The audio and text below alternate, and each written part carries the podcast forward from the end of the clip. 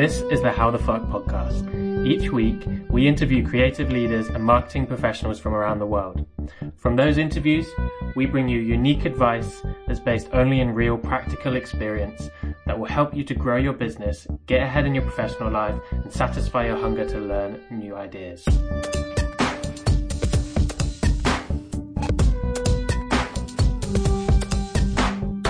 So today I'm talking to Ali from Peyk. Peyk is an instant 24 7 courier service platform that essentially allows you to get anything from A to B. So if you've if you've left your keys at a friend's house or you're a business and you want to get something to your customer quickly, you can use the bikes and motorbikes from Peyk to pick up and deliver it super quick. Last year, Peyk was nominated in the top five European startups by Startup Grind. It was there that Ali first discovered the value of partnerships. He came across loads of startups, countries all over Europe, doing things that he could easily integrate into his service to create a stronger value proposition for his customers. That's what we're going to talk about today because partnerships are a win win method of extending your service and creating value within your industry. In this interview, Ali's not only going to give you tips for approaching other companies to win partnerships, but he's also going to talk about his method for finding startups that add value for his customers.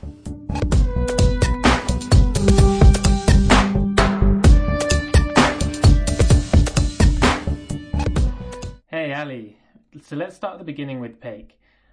How many riders do you have? How many downloads do you have? What's going on with that with you now in the COVID nineteen era? How is that affecting your business? So we have um, around five thousand drivers, like registered drivers, but obviously that would be depending on the availability. So currently, Yeah. because of coronavirus, we have less availability. So there has been a delay in our deliveries, but um, we managed to have the lowest cancellations. Um, so the way we have approached it, because we have operators 24 7 operating, so they're like orders at 4 a.m., 3 a.m., whatever. So Oh, when we have orders and we can't supply immediate drivers for that location, we try to contact the the sender directly over the phone, our operators, and they try to explain the situation. So, are you in a very hurry and in a very rush? Because of the current situation, we're facing some delays. Is that fine that the driver gets you in like 45 minutes? Most of the times, people say yes. Mhm. Sometimes they say it's urgent. So we're trying to see if we can fit a driver, and if not, then we the very last choice is to cancel it. But as I said, this happens very rarely because we we we separate and we distinguish all sort of areas by drivers. So we have pretty much a good diverse um, number of drivers around London, south, east, north, everywhere. What I can tell you is um, because of coronavirus, we recorded around 35% increase in our sales. Okay. mean, 35% increase in our volume of orders, I would say. Yeah, I can see that because uh, people was, can't leave. That was very, exactly. And that was very difficult for us because you not only have um, the same amount of drivers, you're going to have less drivers and more demand. So there's a reduction in supply and increase in Big demand. problem. Yeah, I Okay, see. so you do the economic. It's very difficult. So we Yeah. faced many difficulties in order to maintain our drivers and keep like everything hygiene and everything. So we provided free masks. We provided like you know all sort of gels and sanitizers and all sort of like protections for the drivers for free of charge. So just we encourage them to stay on work, stay online, more revenues, and we made like much more bonuses. So it's difficult. It's mhm. very difficult. But we don't Is- want to lose the customers, obviously. That's really interesting because I'd considered the importance of driver safety from a human perspective, but I hadn't considered it from a business perspective. And obviously, I know each of the Uber drivers in London are obviously are on like multiple different companies' apps, and the one who treats them the best is going to get the best supply. Um, so tell me about your experience of Startup Grind. What happened there? Yeah.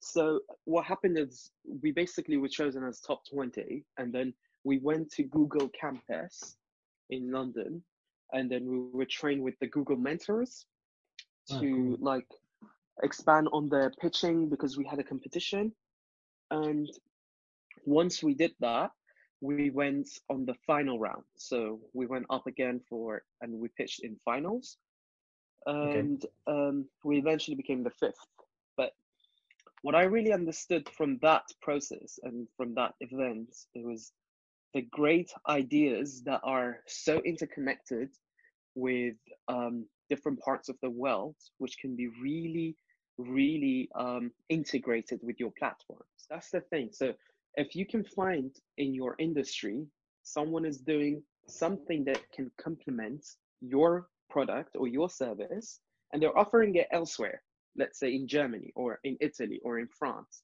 they are more than happy to expand in the UK. All they need it's a value yeah. added to their market. Okay. Mm-hmm. So what I realized from that whole process is how to approach these companies, how to approach these people. What kind of value added are you offering here to get them to partner with you?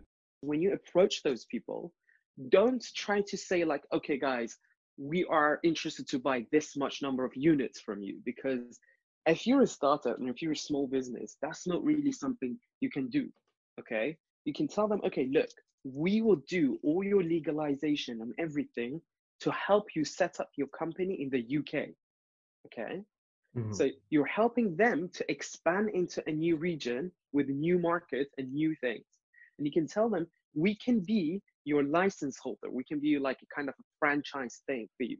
So we can help you, market you, and let you to grow your business. And we will only take, for example, 10% fee or this much negotiable fee. Mm-hmm. And then they say, okay, how are you going to market yourself? And then the best way of marketing for them, it would be you to use them in your service. Okay. So okay. you would be as a client dash merchandise, or you, you will be as a client dash franchise kind of thing. Okay, if that makes sense. So what I'm trying to say is if you want to get someone's attention, if you want to get someone's business from abroad into your business, in the most cost efficient way is you to approach them and say, listen, I want to bring your service into my country and I want to expand the sales. And all I want is a very small percentage from that sales. And everyone are happy with that. Trust me. If you have a good reputation and a good record, everyone happy to do that. All right. I think I get what you're saying. But just to make it crystal clear, can you walk me through an example of when you did this yourself? So we did that with a company that had offices and operations in different countries with drone deliveries. Okay. So I approached them and I said, okay, listen, you guys are working on drone delivery, and we are currently the fastest um, delivery platform in the UK with average of like 14 minutes delivery time, pickup time.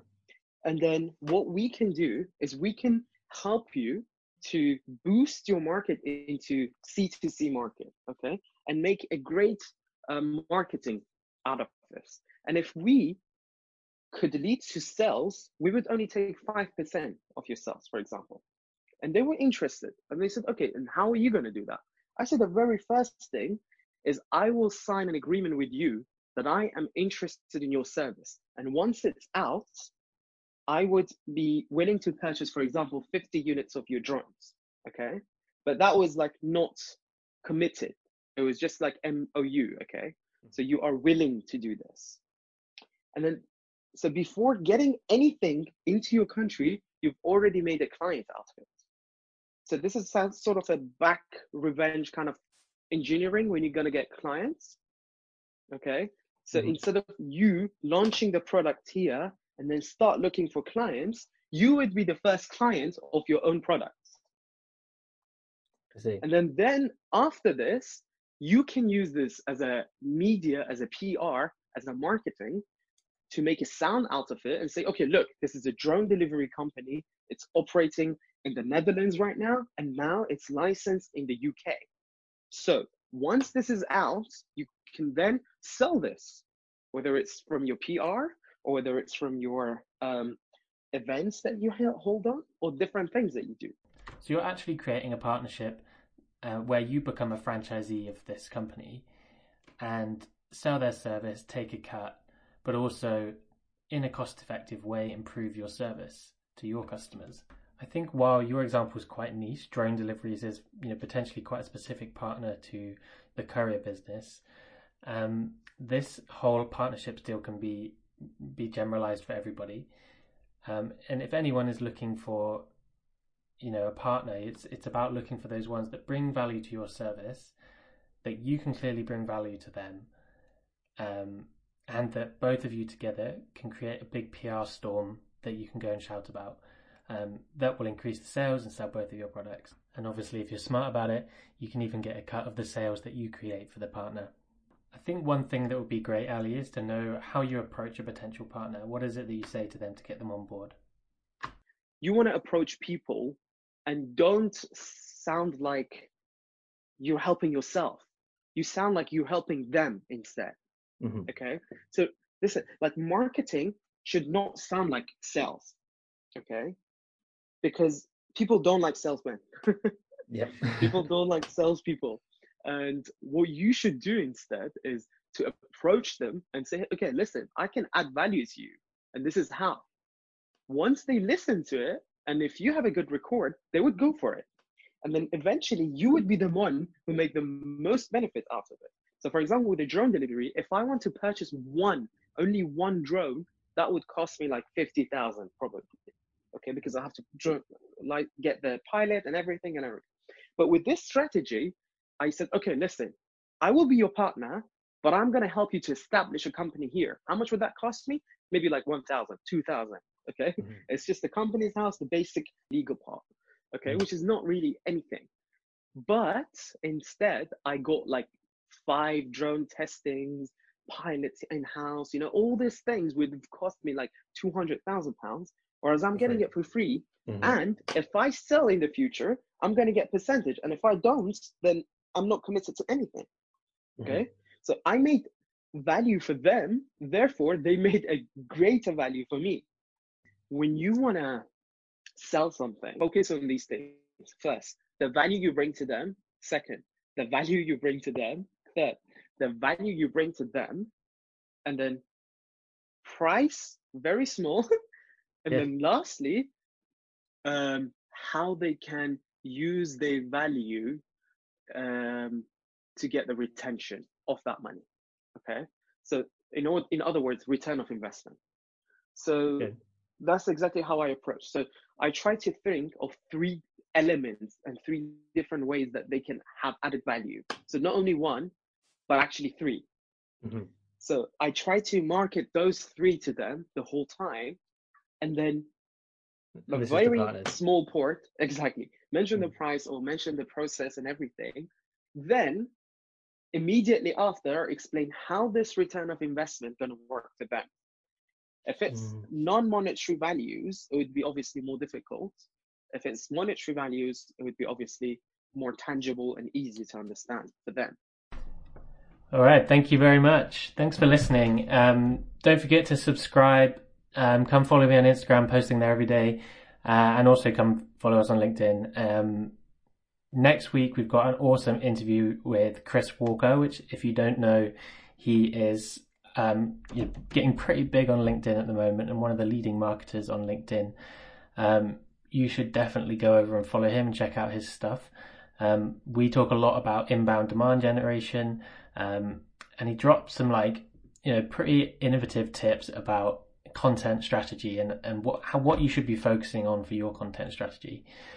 Um, and it's not really what you think. So yeah, stay tuned for next week. Thank you.